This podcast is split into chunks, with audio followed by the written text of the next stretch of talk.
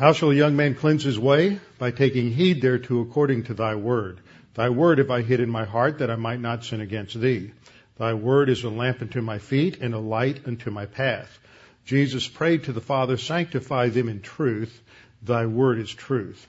For the grass withers and the flower fades, but the word of our God shall stand forever. Before we get started, we'll have a few moments of silent prayer to make sure we are ready to study the word and we're in fellowship, and then I will open in prayer. Let's pray.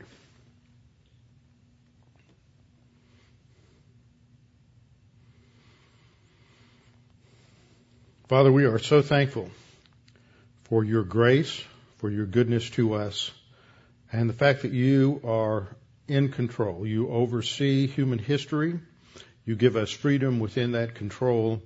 And yet when things look out of control, when there appears to be chaos surrounding us, we know that there is a plan and a purpose and we can relax. We know what our uh, marching orders are and we know what your plan for our lives is. And so we can trust you and focus on doing that which we're expected to do in scripture so that we can be a witness to the world around us, witness in the angelic conflict, and that we can be used by you, uh, especially in communicating the gospel to those who need to hear it.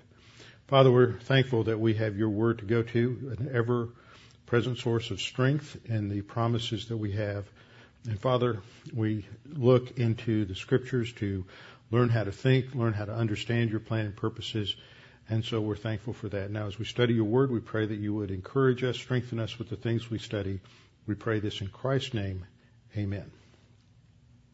We're in Acts chapter 3. Acts chapter 3, and last time we started with the, with Peter's, uh, second sermon. The first sermon was on the day of Pentecost. This is probably within a week or two of the first sermon, which is recorded in Acts chapter, Acts chapter 2. And it is occasioned by the healing of the uh, lame man who is taken up, has taken up his regular position outside of the Nicanor gate, which was called a beautiful gate, and the gate beautiful in the scriptures. And so it is the middle gate of those I have, the three gates I have circled on the diagram up on the screen. And it is located in this area here, the entryway from the court of the Gentiles into the court of the women uh, at the uh, at the temple. And following the healing, when Peter and John came out, then they would they, they gathered people together underneath the uh, uh covering here. You have these uh, columns known as Solomon's porch, not just named for him that it wasn't there when Solomon was there. What's interesting about this, this whole message starts actually in verse uh, verse 12, goes down to verse 26, so it's not that long. But if you read through it, it is so loaded with references, vocabulary, allusions to the Old Testament that you come away, if you really study this, you realize you cannot understand the New Testament if you don't have a, gr- a grasp of the Old, Old Testament. That every, almost every phrase Peter uses is loaded with baggage from the Old Testament. And it's just so sad that uh, people, most Christians today, just don't spend time in the Old Testament. And sometimes we're a little isolated and insulated in terms of our uh, uh, framework, our friends, and those around us, and those we know, because it's not so much true for uh, our church or some of the other churches similar to us. But in so many churches, they just all they do is they spend all their time in the New Testament, and they never ever go to the Old Testament. Or they treat Old Testament uh, episodes and individuals as just nice stories, and they just they'll tell the story about Moses and and uh, the calling of Moses and the and the uh, uh, burning bush, or Passover and the Exodus, or they'll look at Joshua and Jericho, or they look at uh, David and Goliath, and these are get taught as just these isolated stories. And they pull out a few good spiritual truths that are there, But these aren't isolated stories, that all the events in Scripture that are described, from Genesis 1 to the end of Revelation, are all designed and chosen and selected by God and revealed through God the Holy Spirit and scripturally through the ministry of God the Holy Spirit through the apostles and prophets to write these things down so that of all the billions and billions and billions of events that took place in history between the creation of Adam and the end of the first century, the Holy Spirit chose just these events for a purpose. And that it is these events that represent the key doctrines of Scripture, the things that God wants us to know so that we can understand who He is, what His plan is, and how, how it works. And it all hangs together, it all intersects, so that you can't study one part of Scripture without saying something about other parts of Scripture.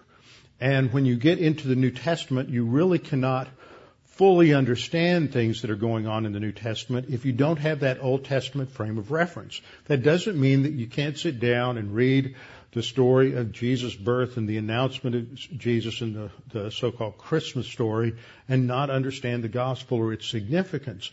But it, it's a shallow understanding. It's a simple understanding. It doesn't have all of the other facets to it. And once you get into the Old Testament and we read all of those Old Testament passages and prophecies and promises, then we realize what a remarkable thing has transpired and how uh, the events related to Jesus' life weren't accidental. Jesus wasn't somebody who just sort of popped up in history as uh, as liberal theology would express it, and somehow people thought, well, he was really special, and so we'll assign deity to him. That's the liberal view of Jesus. He isn't the eternal second person of the Trinity. And and when we realized that there was a plan and a purpose that was meticulously uh, orchestrated and uh, designed so that it would end up being a certain way. It's just phenomenal to look at that whole uh, kaleidoscope of God's plan and see how all these pieces fit together so perfectly. And and Peter pulls a lot of that together in this in this message. As I've gone through this, I thought I could spend a year going through this and go, taking each phrase or clause. I'm not going to do it.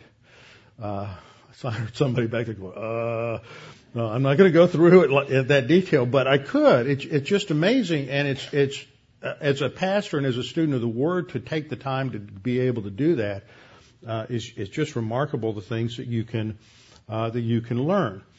Now, when Peter and John have healed this lame man, as I pointed out in the previous lessons, that's not just something that happens because they're you know walking up to the front door of the temple and they see this guy there and they think, oh, wouldn't this be a good idea? We'll just, we'll just heal him right here.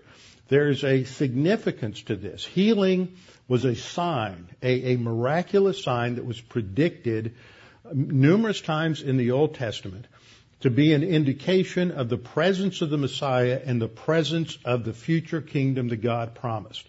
And so the healing miracles of Jesus were to give credibility to his claims to be the Messiah, to show that yes, the Messiah was there and that the the healing that was prophesied about the kingdom uh, was was present in the person of Jesus Christ. Now that he has ascended to the right hand of the Father, the message that Peter and John are still proclaiming relates to the kingdom and that even now, even though he's been crucified, they're offering the kingdom to Israel.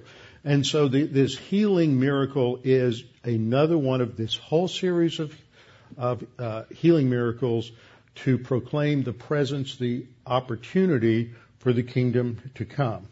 And Peter starts off, I read one Jewish commentator on this, and he said, Peter begins this sermon in such a Jewish way. He, he starts off and he says, in just, in sort of a deadpan tone this guy writes. He says, why are you all so surprised at this? Because of all the things that have happened, they've already had the day of Pentecost in the last two weeks. Just six weeks before that, they had Jesus' resurrection from the dead. They, before that, they had all of the miracles Jesus performed. And now Peter and John heal this lame man, and everybody's just standing there with their mouth open, just in wonderment and amazement that this has happened. They just can't believe it. And, and Peter's like, why don't y'all believe this? This kind of thing has almost been going on daily. And their hardness of heart to recognize what's going on is what Peter is really pointing out here. And so he begins in verse 12 by saying, um, Men of Israel, why do you marvel at this? In other words, why are you so surprised about all this? It's been going on every day. What's wrong? Why are you looking so intently at us as though by our own power or godliness, our own spirituality, we made this man walk? And then he says, men of Israel. He's addressing the men, the males. And there's a reason for that uh, in terms of the practice of the Jews in the uh, in the temple. It's the we're told in the first verse of the chapter that it was the ninth hour, the hour of prayer, and in the uh, in in the practice of first or second temple Judaism, the day was divided into three prayer times. This was developed after the destruction of the first temple in 586. They organized the day in terms of these th- three prayer periods, and the first was uh, the morning uh, prayer time, shacharit. The afternoon prayer time, which this would be, was mincha, which is the word for offering. And then the evening prayer time was uh, ma'ariv. Ariv is the Hebrew word for Erev, uh, the word for evening. And so this is the ninth hour, the hour of prayer that they go up, and uh, uh, this is the center time. And so the men would have just gathered in the temple, and they would have just gone through their, their uh, uh prayer book, the Amidah, which is in the, uh, the, the central section of the Mincha prayer service. And this particular prayer reads, Praised be you, Adonai, our God and God of our fathers, God of Abraham, God of Yitzhak, God of Yaakov. Now, how does Peter begin this message? The God of Abraham, Yitzhak, and Yaakov. This is what they were just praying. So there's a uh, he's he's telling them that the prayer that you just prayed to the God of Abraham, Yitzhak, and Yaakov is the God of our fathers, and this is his plan. And he glorified, then he says he glorified his servant, uh, Jesus. And last time, I spent time talking about uh, what this means, that this is loaded language to refer to Jesus as his servant. And if we look at the last statement in his in this uh, sermon, in verse 26, Peter says, to you first, and he's talking to these Jewish audience, to you first, God, having raised up what? His servant Jesus. So he brackets his message with a reference to the servant Jesus at the beginning and the servant Jesus at the end. And he says, God, having raised up his servant Jesus, sent him to bless you in turning away every one of you from your iniquities. Now I want you to keep that phrase in mind. He's saying Jesus was sent to turn them from their iniquities. Now last time when we, when I closed, I took the opportunity to go back and show you why this phrase of the servant was so important and so significant and we went to uh, Isaiah.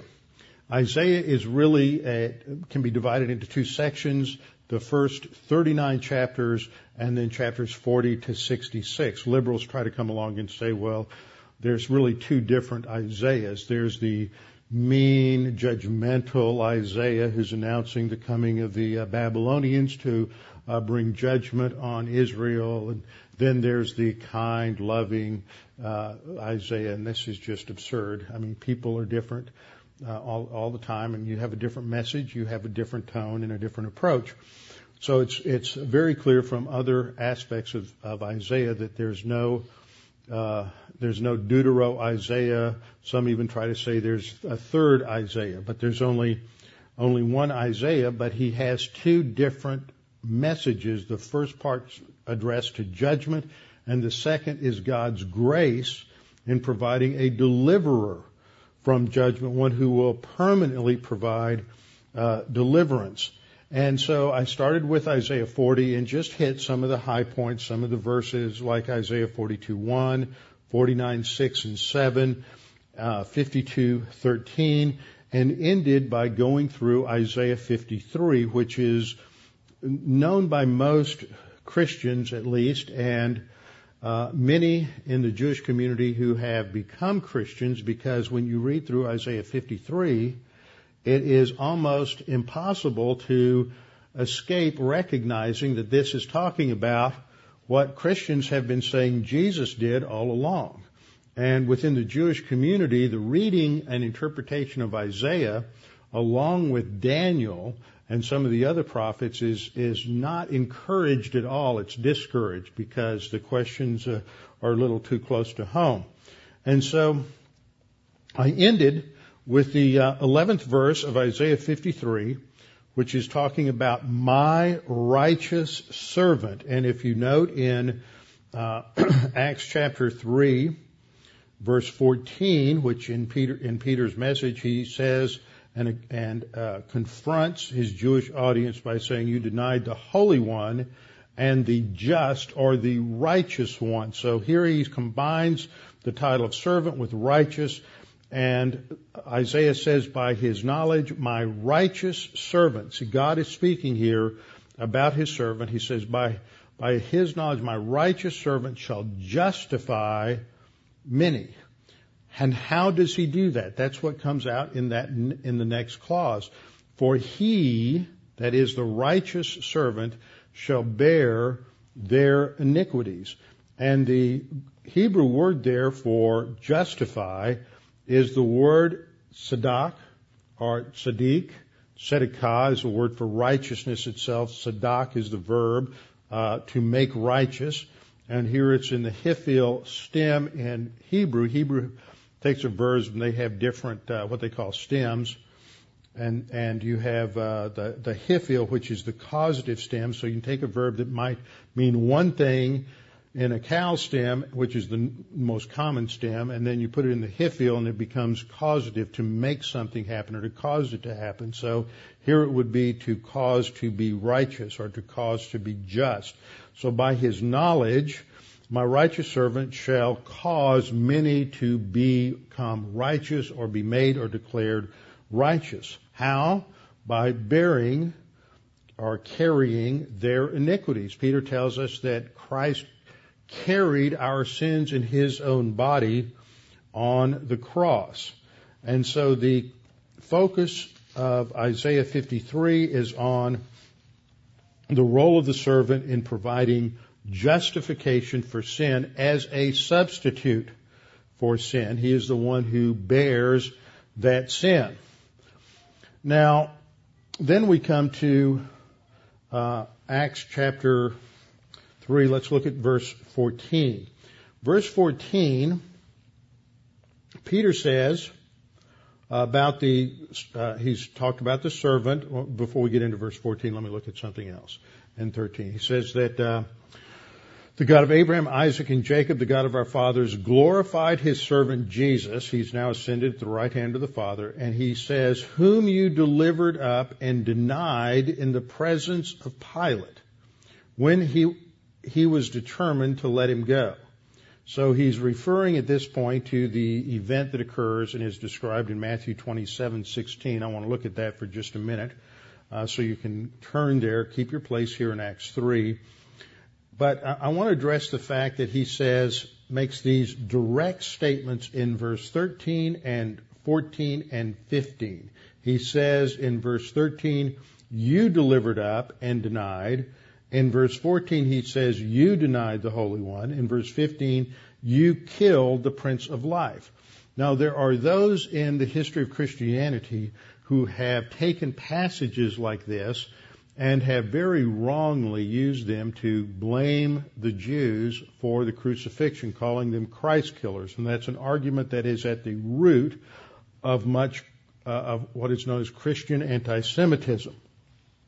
But the Bible doesn't put all the blame on the Jews. In fact, in Acts 4:27, in just the next chapter, after what happens after this message and because of the positive response when 5,000 are saved, uh, Peter and uh, John are taken into custody by the Sanhedrin, and then they're interrogated and then prohibited from preaching the gospel. Finally, they're released. They go back to uh, the other believers and they pray. And when they pray in uh, verses 23 down through the down through 31 in Acts chapter 4, and part of that prayer includes verse 27, where as in their prayer to God, they say, they pray for truly against your holy servant Jesus, whom you anointed, both Herod and Pontius Pilate. So it's the governing authority of the Jews and the governing authority of Rome, both Herod and Pontius Pilate, with the Gentiles and the people of Israel. Now that pretty much includes everybody. Okay, I don't think that in that environment at that time, if you weren't a Jew and you weren't a Gentile, well, you're not a human being. And if you're not under the authority of Rome or the authority of Herod, then you weren't there you were in some other part of the world uh, that really wasn't very well populated.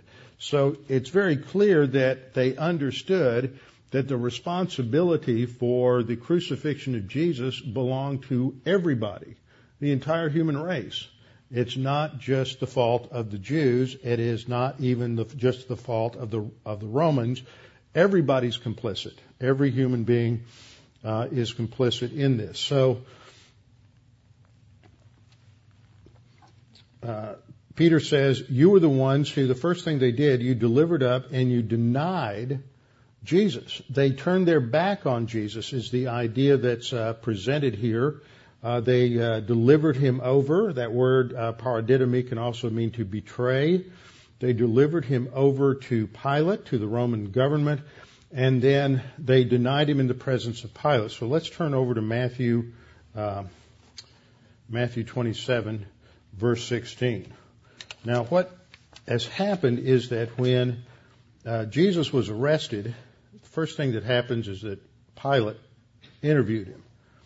Pilate is not approaching this, though, from a purely neutral vantage point. What happened with uh, to Pilate before he began to interview Jesus?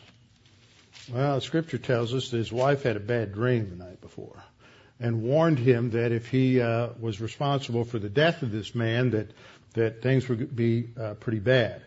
So he's been warned by his wife, and so he's taken a little time to uh, interrogate Jesus and to find out what he's um, what he's talking about, what what he's claiming, and um, he decided he's going to give the people an option and the option is going to be he, really thinks that it's just the Jewish leaders and that the people will choose Jesus because Jesus is, is, is not a bad person, not like Barabbas.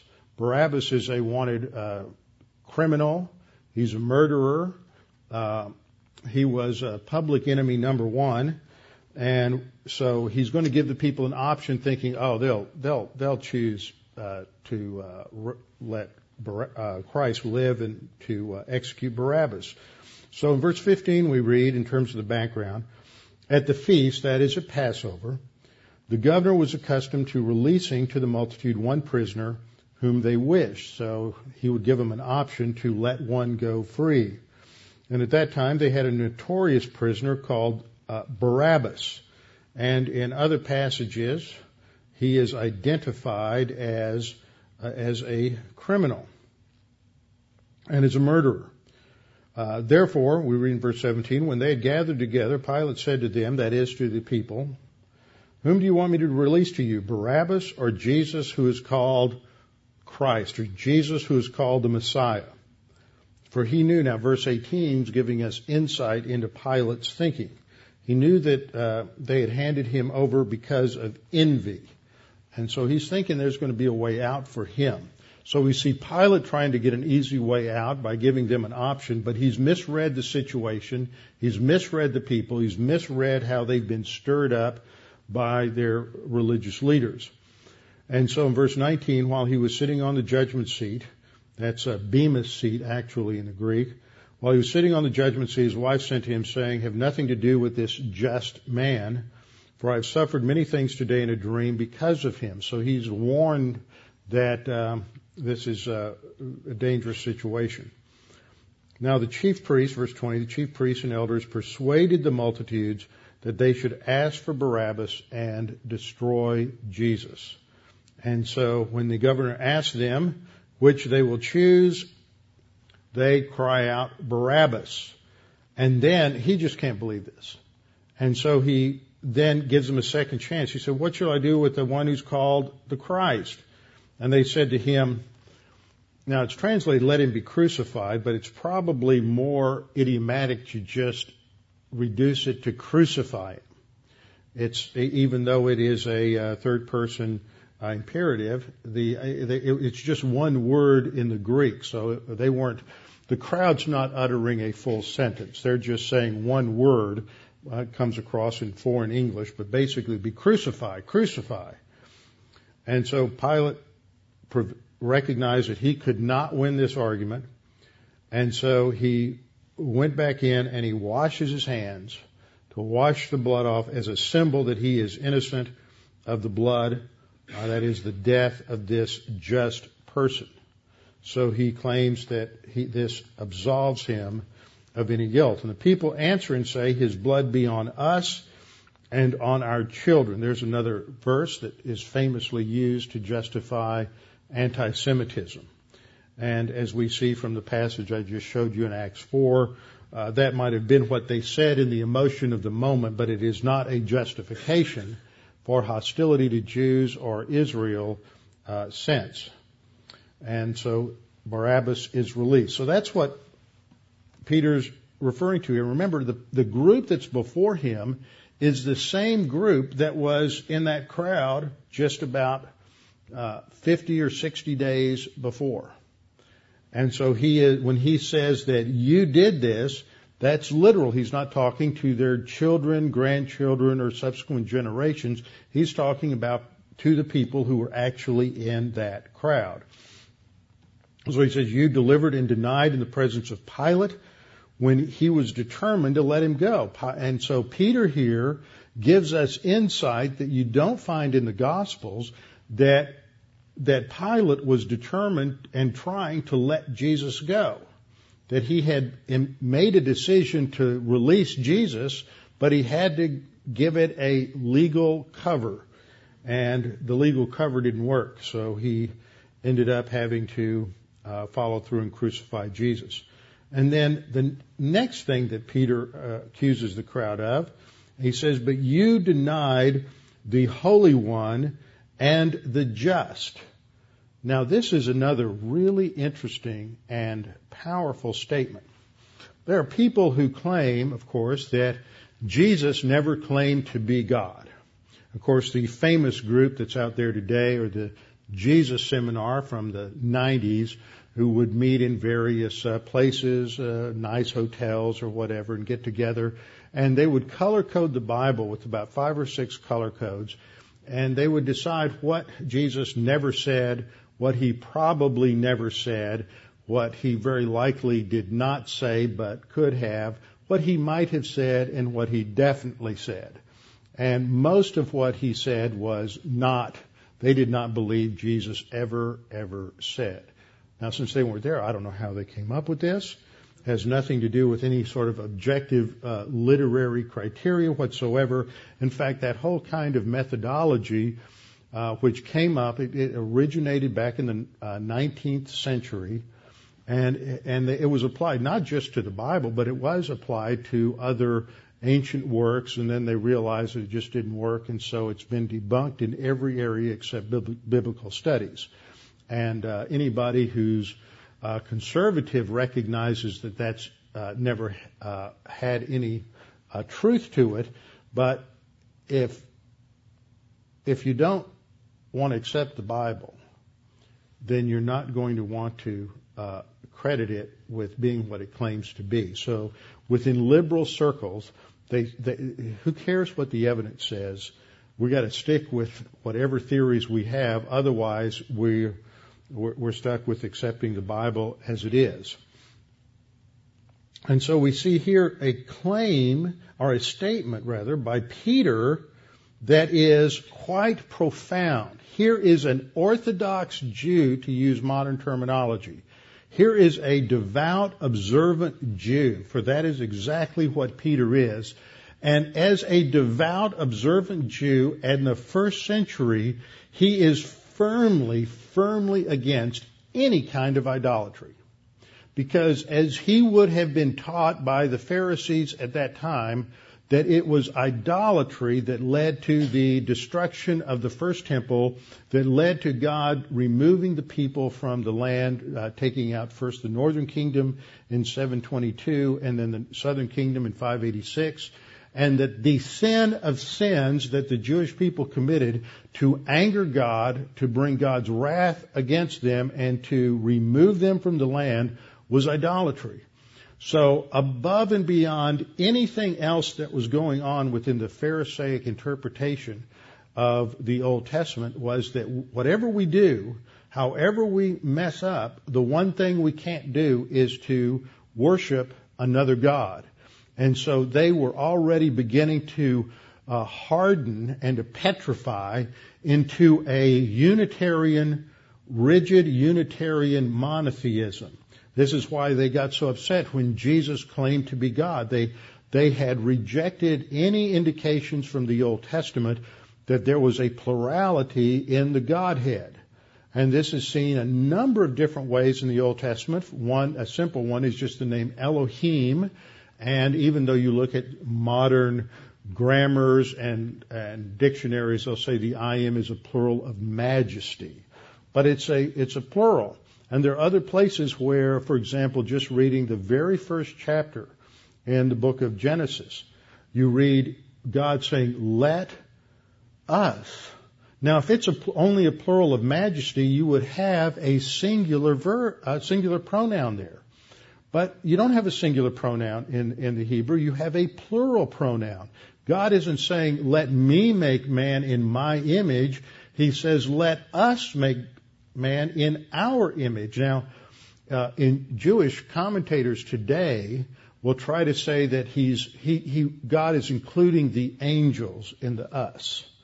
But see, nothing ever said there's nothing ever said in the in the Torah or anywhere in the Hebrew scriptures that the angels were created in the image and likeness of God. Only the human race is created in the image and likeness of God. And so you can't try to make the us include angels without just doing tremendous damage to the interpretation of the Old Testament. And so God says, let us make man in, and then he did it again. Either God has really bad grammar, or he's making a point when he says, let us make man in our image and according to our likeness. Three times he uses a first person plural there. So that's one way of looking at um, uh, the plurality of the Godhead in the Old Testament. Another way is the uh, the angel of the Lord, the angel of Yahweh, who shows up a number of different places. And in some places, like in Zechariah chapter one verse thirteen, you actually have a conversation between Yahweh and the angel of Yahweh. Hmm, they're two different people. But in other places, the angel of Yahweh is referred to as the Lord and is given worship. For example, in Judges chapter 6, when the angel of the Lord appears to Gideon and uh, calls Gideon, you mighty man of valor, uh, God is appointing you to uh, deliver the nation from the from the Midianites. And uh, Gideon is just shaking in his boots, and the first thing he wants to do is build an altar and worship the angel of the Lord. And he refers to the angel of the Lord as the Lord. And nowhere in Scripture is anything allowed to be worshiped as God other than God. And the angel does not correct him. So uh, it's very clear that the angel of the Lord is a different personality than the than than Yahweh, but is has all of the attributes of Yahweh and is worshipped as Yahweh. So that's another indication of plurality. And then you also have places in uh, Isaiah, for example, where you have God speaking, Yahweh speaking. He says, "I will send my spirit, my spirit."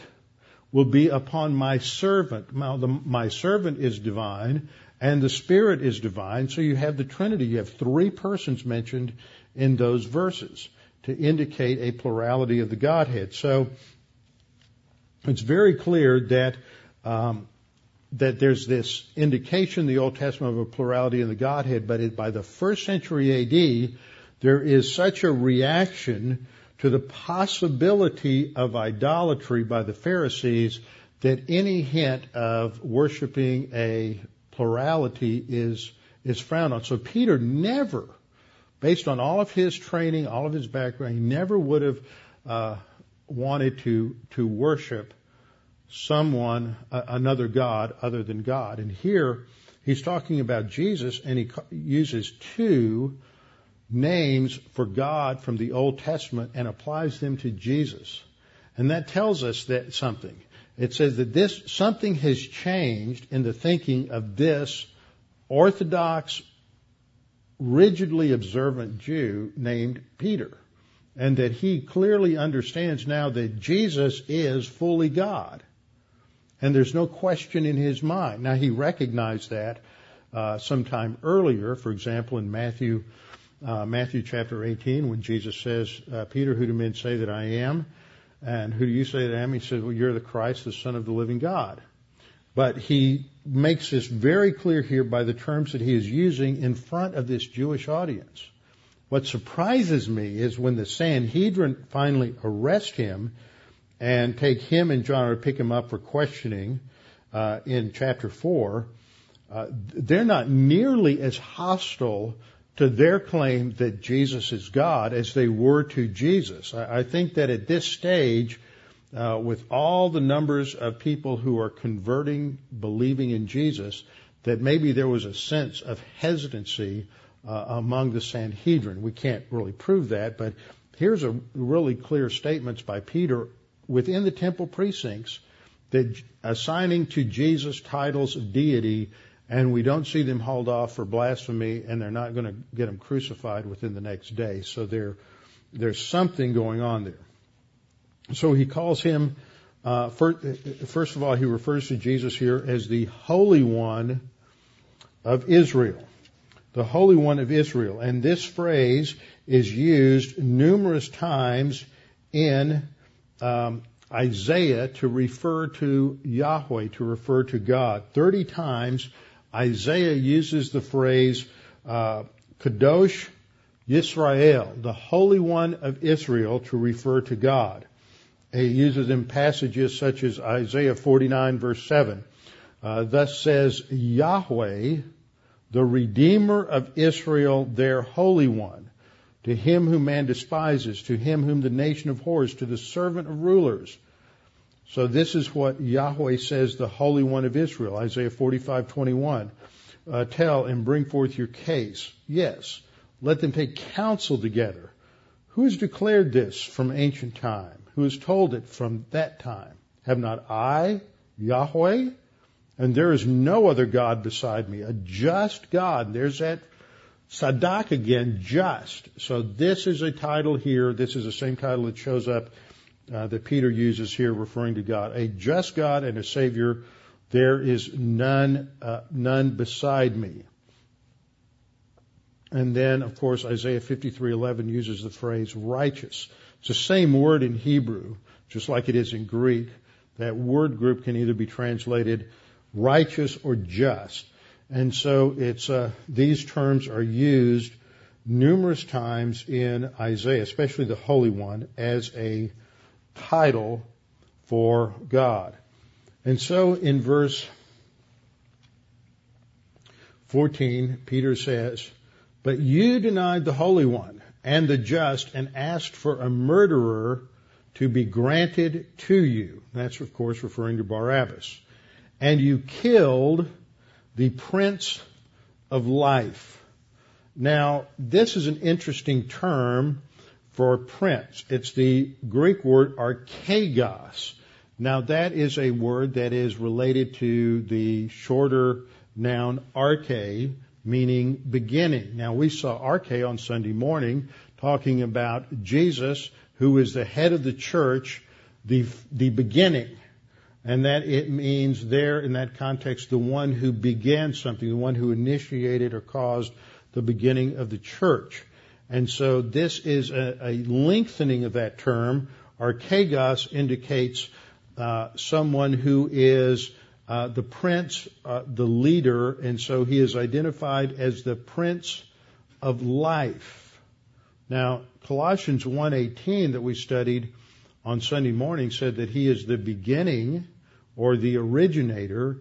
And then what did it say? It said he's the firstborn from the dead. Now that phrase, as we studied it Sunday, firstborn from the dead, is a reference to his resurrection. That Jesus is the first to conquer death and receive a resurrection body. And so in that sense, he conquers death so that we can all conquer death. His victory over death becomes our victory over death. And that means he becomes the pioneer or the prince of life. He is the one who begins this new life. He's the first one to have that resurrection life.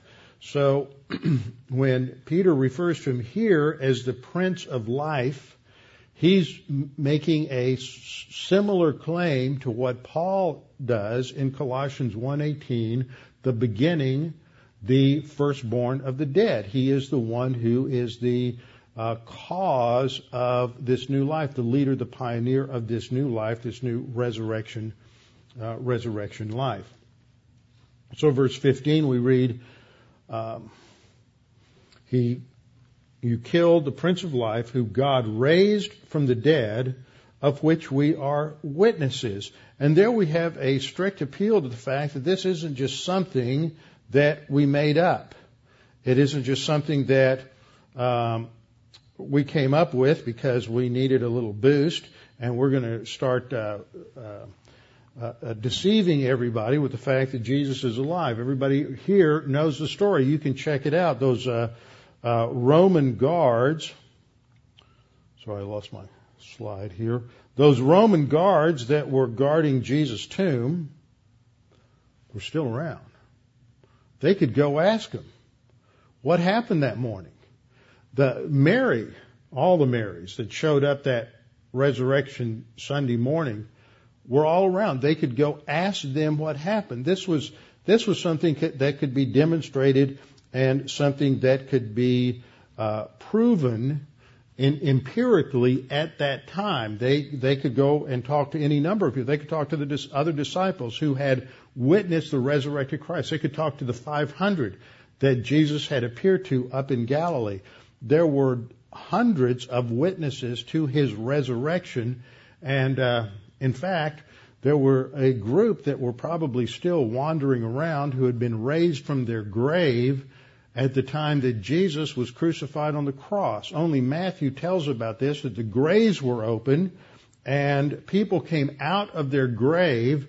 Doesn't indicate they were given resurrection bodies, but they are raised from the dead like Lazarus was and they lived for it doesn't say they went back in the grave. It wasn't like some zombie movie where they come out and then when the sun goes down they have to go back in the grave or when the sun comes up they have to go back in the grave. They were given new life and they lived until they died again. And so all of these things were going on in Jerusalem at that time and so there was uh, evidence available to everyone listening to Peter to know that what he was saying was the absolute, uh, absolute truth. Now in verse 16, uh, Peter goes on to say, and his name. Now we think of a name as merely a tag or a label. That's just what it's called. But in Jewish thought, a name said something about the essence or the character of that which it named. And the name of a person says something about the nature of the person. This is why so many people uh, in the scriptures have names that are changed or modified to represent something about uh, about their character. Jesus was named Yeshua because he was to be the savior of his people. Yeshua comes from the uh, Hebrew verb yasha, meaning to save or deliver. So his name said something about who he who he is. And so when you did something in someone's name, that meant you were representing all that that person is uh, and doing it on the basis of that person's character and all and that person's reputation. And so in verse 16, Peter says, "And his name, through faith in his name, has made this man strong, whom you see and know." Okay, who's exercising the faith here? Let me think about this verse a little bit. It's structured a little strange in the in the uh, the way the New King James has translated this. And his name, through faith in his name, has made this man strong. Okay, who's exercising the faith that made this man strong? Is it the lame man? No. The lame man didn't expect anything. You look back and reread those first ten verses, and we see that he, he saw Peter and John coming up, and he thought, well, this is a good mark, so I'm going to get some dollars from them. And um, they came up, and he begins to ask them for money. And verse 4 says, fixing his eyes on him with John, Peter said, Look at us. Give us your attention. And so when he looked at them, then Peter said, uh, I don't have any money. King James says it more poetically. Silver and gold have I none, but what I do have, I give you in the name of Jesus Christ of Nazareth. Rise up and walk. And then Peter reaches down and grabs him by the right hand and pulls him up. This guy is not sitting there going, oh yeah, I'm going to trust in Jesus and I believe that this is true and so I'm going to stand up on the basis of that faith. He doesn't do anything. He doesn't respond to what Peter said. Peter said, rise up and walk. The guy does not rise up and walk of his own volition. He's not responding in faith on the basis of what Peter said. It is Peter who reaches down and grabs his hand and pulls him to his feet. So he's not expressing any faith at that point and he's up and walking around.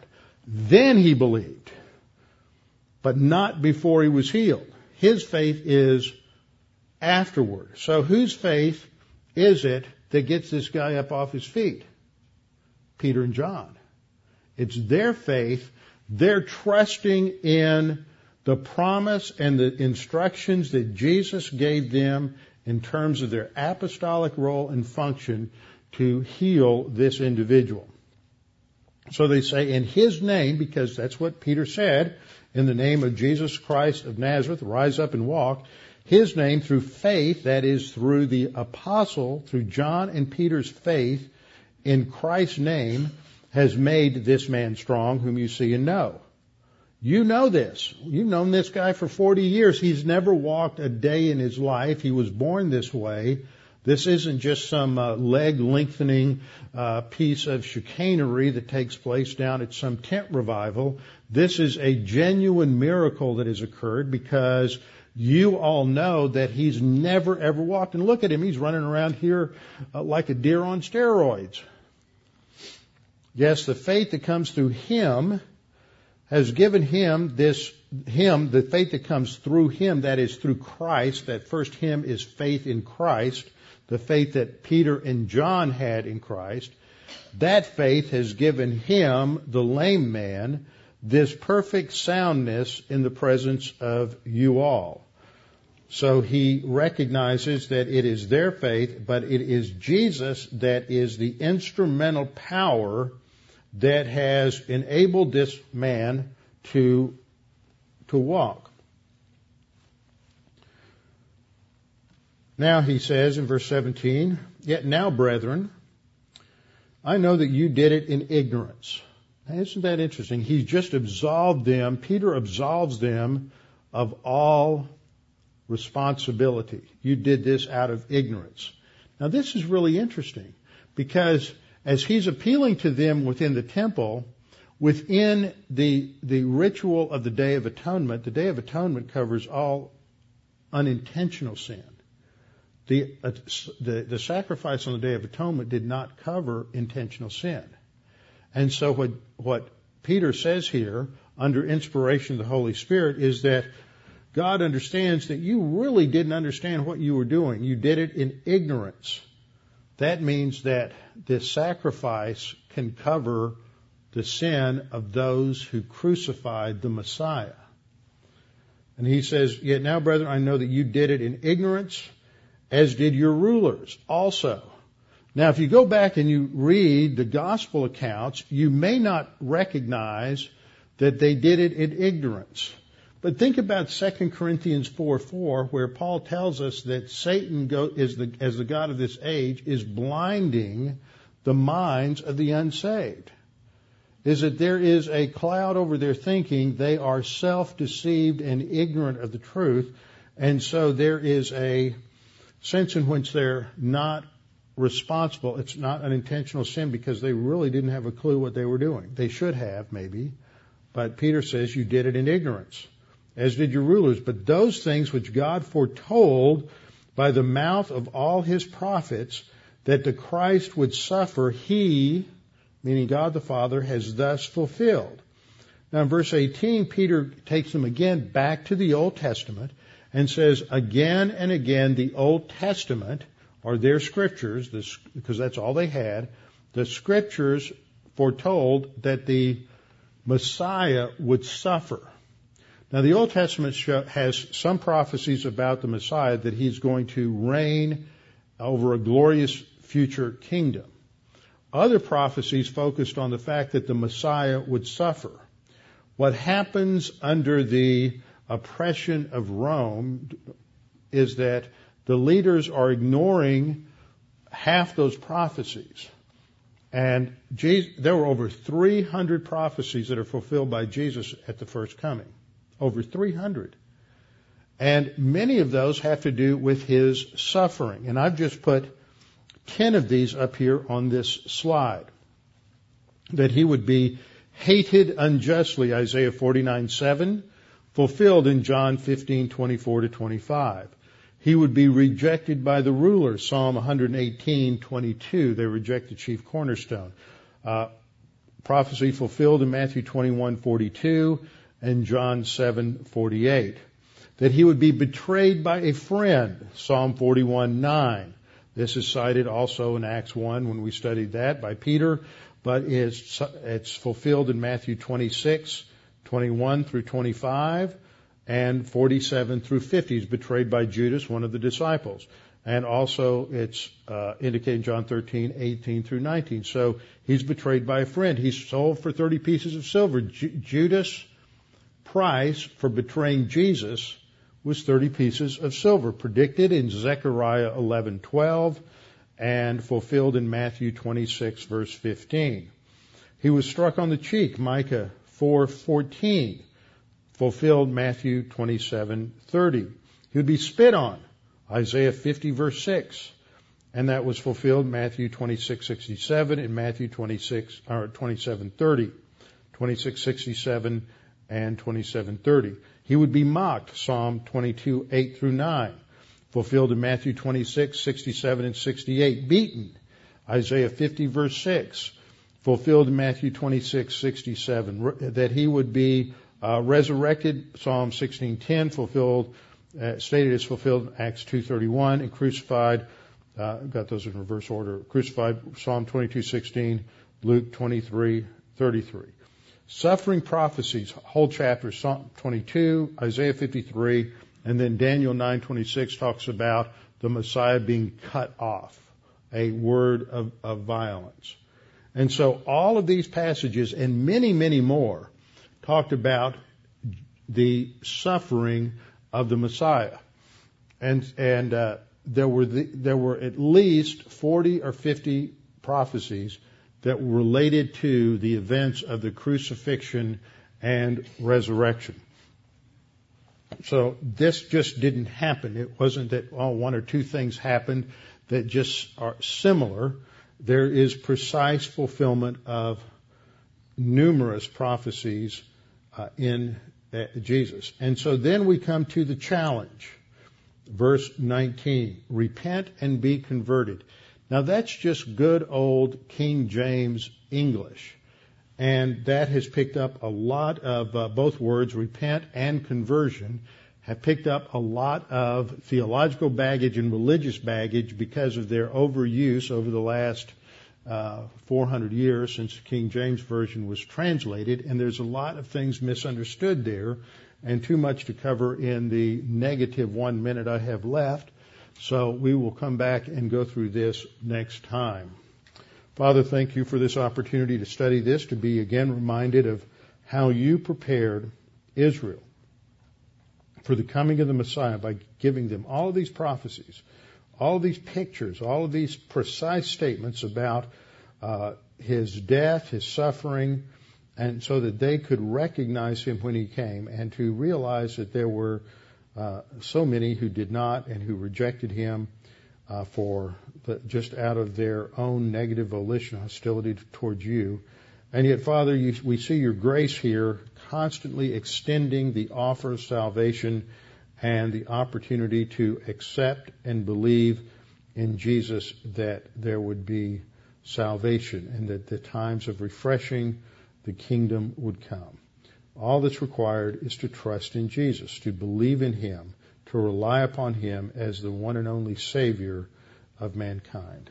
So, Father, we pray that you would encourage our faith as we go over these, this evidence, knowing that we have not misplaced our faith in Jesus, but that only faith in Jesus makes sense in light of all the evidence.